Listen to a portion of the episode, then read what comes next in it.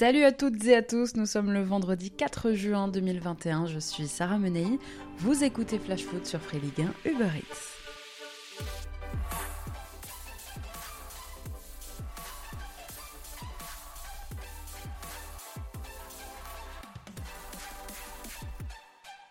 C'est officiel, dans deux ans, notre championnat passera à 18 clubs.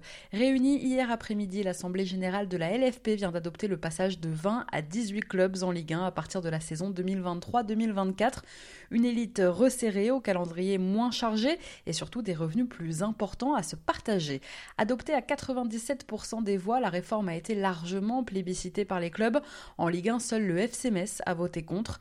Enfin, en ce qui concerne la mise en place de ce nouveau format, elle sera progressive évidemment la Ligue a confirmé les quatre descentes en Ligue 2 et les deux montées en Ligue 1 à l'issue de la saison 2022-2023. À noter que la Ligue 2, elle, ne passera pas encore à 18 clubs.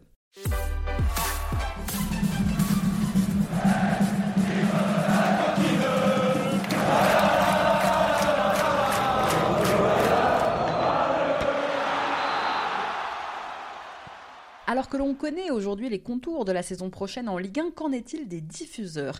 L'interminable feuilleton des droits télé de la Ligue 1 n'a pas encore trouvé d'épilogue. Souvenez-vous, le 4 février dernier, Canal+ avait repris en catastrophe la retransmission du championnat après la défaillance de Mediapro. La saison terminée, la LFP doit maintenant trouver une solution globale jusqu'en 2024. Le problème actuellement, c'est que Vincent Labrune se heurte à des chaînes qui ne sont plus vraiment disposées à prendre le moindre risque. La Ligue et les diffuseurs sont dans une certaine impasse. Scénario le plus probable aujourd'hui reste que la LFP cède à Canal+ les deux affiches de Ligue 1 qu'elle souhaite, celle du samedi après-midi et la grosse affiche du dimanche soir, pour un montant qui pourrait tourner autour de 370 millions d'euros annuels. Beansport, au départ plutôt réticent à investir, pourrait finalement récupérer le reste des droits pour un montant compris entre 150 et 200 millions d'euros. Il ne devrait pas donc, sauf retournement de situation, y avoir une chaîne de la Ligue. Mais pour l'heure, aucun accord n'a été trouvé et les clubs ne peuvent toujours pas établir de budget prévisionnel pour la saison prochaine, puisque faute d'accord entre la Ligue et les diffuseurs, eh bien nos clubs ne savent pas encore combien ils toucheront l'an prochain. Allez, on passe à notre déclat du jour, elle est signée Olivier Dalloglio.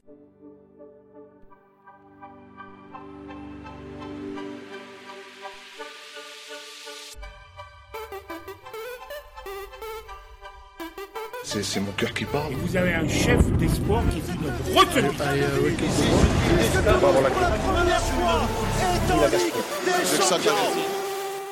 Dans un long entretien accordé aujourd'hui au journal Le Télégramme, Olivier Dalloglio est revenu sur la saison qu'il vient de vivre avec Brest. L'ancien coach breton qui vient de s'engager avec le MHSC est notamment revenu sur sa gestion des gardiens en Bretagne. Relégué sur le banc des remplaçants la faute à de mauvaises prestations au mois de janvier, Gauthier Larsonneur avait à l'époque parlé d'injustice. Eh bien aujourd'hui, Olivier Dalloglio lui a répondu, je le cite, Gauthier Larsonneur s'épanche trop dans les journaux, il faut qu'il fasse attention. Est-ce qu'on aurait eu un Larsonneur aussi performant si on ne l'avait pas sorti à un moment? On l'a sorti, ça s'est fait très proprement et on lui a expliqué pourquoi, mais je pense que c'est un manque de maturité, il va apprendre. Je pense qu'on l'a plutôt aidé. Si j'avais été lui, j'aurais dit merci de m'avoir fait ça. Il s'est remis en cause, il a redoublé de travail et est revenu plus fort. Est-ce qu'on lui aurait rendu service si on l'avait laissé faire? À un moment donné, il était moins performant, voire limite limite. On l'a juste remis sur les bons rails. Je lui en veux pas, mais c'est maladroit de sa part. Alors toujours dans ce long entretien accordé au, quotidien breton, Dalloglio explique notamment la baisse de régime des Brestois lors de la phase retour j'ai vraiment ressenti que l'on manquait de maturité, que des joueurs avaient aussi baissé dans leur intensité. Je pense à Romain Fèvre qui avait réalisé un début de saison exceptionnel et qui a levé le pied. On était un peu tributaire de ses performances. Franck Honora a un peu plus douté. Romain Perrault a été décisif en début de saison et ces garçons-là n'ont pas tenu toute la distance. Ça peut se comprendre. Le nouveau coach Payadin explique enfin aujourd'hui les conditions de son départ au MHSC alors qu'il lui restait encore un an de contrat à Brest. On s'est rencontrés, j'ai exposé la problématique et on a essayé de trouver une solution ensemble. Ça s'est fait doucement et à l'arrivée, Brest récupère un transfert. Je pars en laissant le club en Ligue 1 et avec une somme d'argent. Je ne peux pas en parler, mais le club de Montpellier a été très généreux. On reste sur le dossier des coachs, puisqu'à Lille, le nom de Patrick Vieira serait en tête de liste aujourd'hui pour prendre la succession de Christophe Galtier. L'ancien entraîneur de l'OGC Nice, remercié début décembre, pourrait donc faire le chassé-croisé avec Galtier. L'ancien milieu des Bleus n'a pas forcément réussi, ni à New York, ni sur la côte d'Azur, mais son aura et son autorité joueraient en sa faveur. Autre nom qui circule à Lille aujourd'hui, celui de Claudio Ranieri, connaisseur de la Ligue 1 pour avoir dirigé l'AS Monaco puis Nantes. L'Italien vient juste de quitter la Sampdoria. On devrait en savoir plus la semaine prochaine puisqu'au-delà des contours de l'effectif lillois de la saison prochaine, le LOSC a quand même besoin de visibilité et de cohérence pour asseoir son projet, avancer sur son mercato. Un changement tardif d'entraîneur serait plutôt préjudiciable pour le champion de France en titre. À Lille, justement, malgré un contrat courant jusqu'en 2022, dès la fin de la saison, Christophe Galtier a été clair sur ses intentions. Il veut quitter Luchin. Sauf que voilà, on ne sait toujours pas où il va atterrir. Si Galtier a refusé la proposition de Jean-Michel Aulas et reste proche de l'OGC Nice, les choses n'avancent pas vraiment et son arrivée sur la Côte d'Azur s'éternise. Le directeur du football des Aiglons, Julien Fournier, n'entend pas surpayer le transfert de Galtier, tandis que le président des Dogs, de son côté, Olivier Létang, ne veut pas lâcher son coach aussi facilement. Toujours chez nos coachs, selon le journal La Dépêche, aujourd'hui, Toulouse penserait à Laurent Batles ou à David Guillon pour succéder à Patrice Garande sur le banc du TFC, dans l'objectif évidemment de remonter dans l'élite la saison prochaine. L'ancien Toulousain Batles, qui vient de faire monter les stacks en Ligue 1, serait selon le quotidien la priorité de Damien Comoli, mais étant donné qu'il est sous contrat avec 3 jusqu'en 2023, il faudrait que les Toulousains paient une indemnité pour le recruter, tandis que David Guillon, de son côté, qui vient lui de quitter Reims, est libre.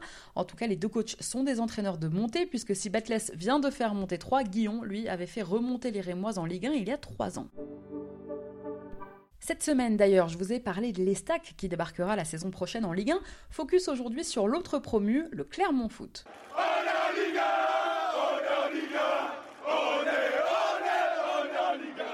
Le club auvergnat qui a terminé deuxième de Ligue 2 cette saison, juste derrière 3, va donc découvrir la Ligue 1 pour la première fois de son histoire. Clermont va devenir la 79e équipe différente à évoluer en Ligue 1. Troisième meilleure attaque du championnat derrière Toulouse, mais aussi meilleure défense de Ligue 2 cette saison. Les Clermontois n'ont clairement pas volé leur deuxième place. Ils ont pris cette saison en Ligue 2 22 points sur 30 possibles contre les membres du top 6, soit le meilleur total devant 3.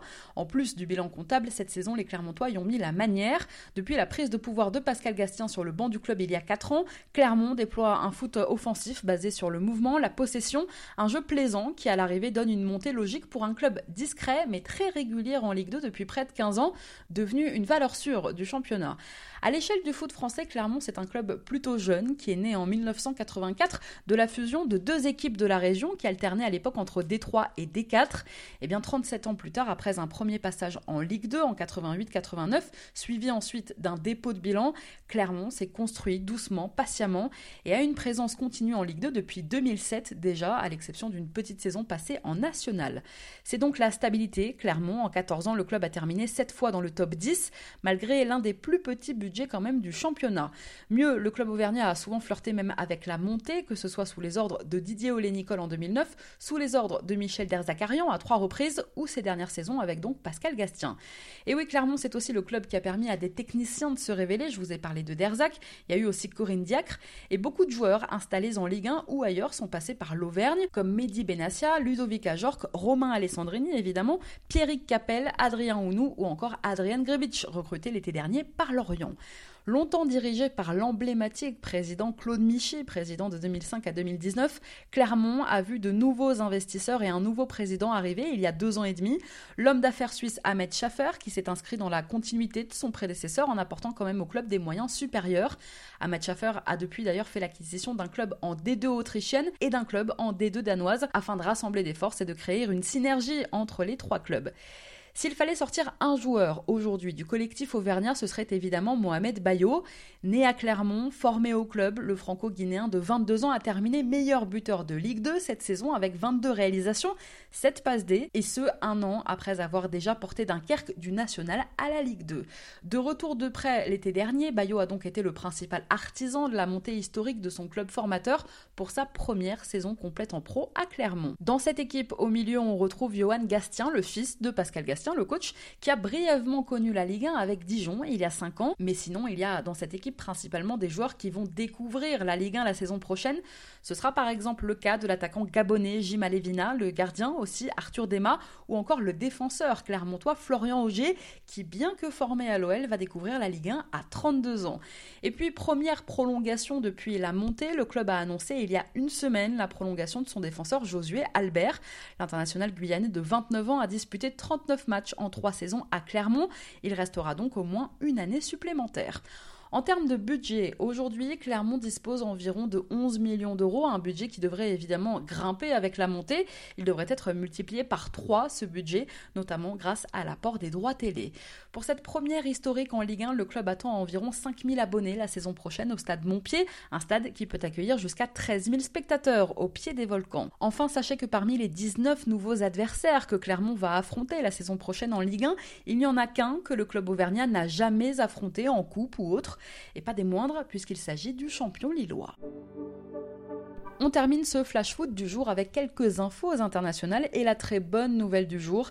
5000 spectateurs sont attendus mardi soir au Stade de France pour France-Bulgarie, dernier match de prépa des Bleus avant l'Euro. Dans la lignée du mieux constaté sur le plan sanitaire, la rencontre va donc bénéficier d'une dérogation pour accueillir du public. La nouvelle doit être encore validée par la publication d'un décret officiel et il reste encore quelques incertitudes concernant les modalités d'attribution des billets et le protocole global de l'accueil de ces spectateurs. Alors il n'y aura pas billetterie ouverte pour l'occasion, pas la peine d'aller sur le site de la 3F. Il s'agira de 5000 invitations dont les modalités de distribution restent encore un peu floues. Ces places devraient quand même être destinées en guise de remerciement et de reconnaissance aux soignants des hôpitaux de Paris, à des associations aussi ayant joué un rôle important pendant la crise, aux partenaires de la 3F pour être restés solidaires durant cette période délicate et aux clubs de supporters et à quelques licenciés. Les spectateurs devront évidemment remplir mardi soir quelques conditions sanitaires, présenter un test PCR négatif de moins de 72 heures et se soumettre à un contrôle de température. Le QR code prouvant que le spectateur est totalement vacciné, donc avec les deux doses, avec le délai nécessaire pour que le vaccin soit pleinement efficace, devrait aussi être utilisé mardi. Le match se terminant aux alentours de 23h, les 5000 spectateurs bénéficieront donc d'une dérogation de couvre-feu. Et puis autre bonne nouvelle, à une semaine du début de cet euro, notre ministre des Sports, Roxana Maracineanu, a confirmé aujourd'hui que des fan zones pourront bien être installées pendant la compétition. Les spectateurs devront rester assis jusqu'au 30 juin, mais il y aura quand même jusqu'à 5000 personnes autorisées dans les fan zones en extérieur. Les espoirs néerlandais qui avaient éliminé les Bleus, souvenez-vous, en début de semaine à Budapest, ont été à leur tour battus hier soir, cette fois par l'Allemagne. Les espoirs allemands éliminent donc les Pays-Bas du Lillois Sven Botman en demi-finale du tournoi. Ils vivront dimanche contre le Portugal leur troisième finale consécutive de l'Euro Espoir. Chez les A, à une semaine du début de l'Euro et avec ses trois champions de France lillois, la Turquie a battu hier soir la Moldavie 2-0 pour son dernier match de prépa avant le début de la compétition. Les Lillois Zeki Çelik, Yusuf Yazice et Burak Yilmaz étaient tous les trois titulaires hier. C'est d'ailleurs Yilmaz qui a ouvert le score à l'heure de jeu pour les Turcs. Enfin, sans le Montpellierin Andy Delors, victime d'une contracture et forfait de dernière minute, mais avec quand même six joueurs de Ligue 1 au coup d'envoi Alexandre Oukidja, Youssef Attal, Aris Belkebla, Farid Boulaya, Islam Slimani et Zinedine Ferrat. L'Algérie a hier dominé la Mauritanie pour le premier d'une série de trois matchs amicaux en 9 jours. Score final 4 buts à 1 pour les Fennecs, qui enchaînent là un 25e match sans défaite, toute compétition confondue, un record sur le continent. À Bilda, en Algérie, Slimani a délivré hier soir une passe D pour Sofiane Fegouli et l'ancien bordelais Adamounas a lui marqué le troisième but des Verts à l'heure de jeu en profitant d'un bon travail de Ferrat côté gauche. Merci à tous d'avoir été avec nous, c'était Sarah Menei. Vous écoutiez Flash Foot sur Free League 1 Uber Eats, passez un très bon week-end, on se retrouve lundi.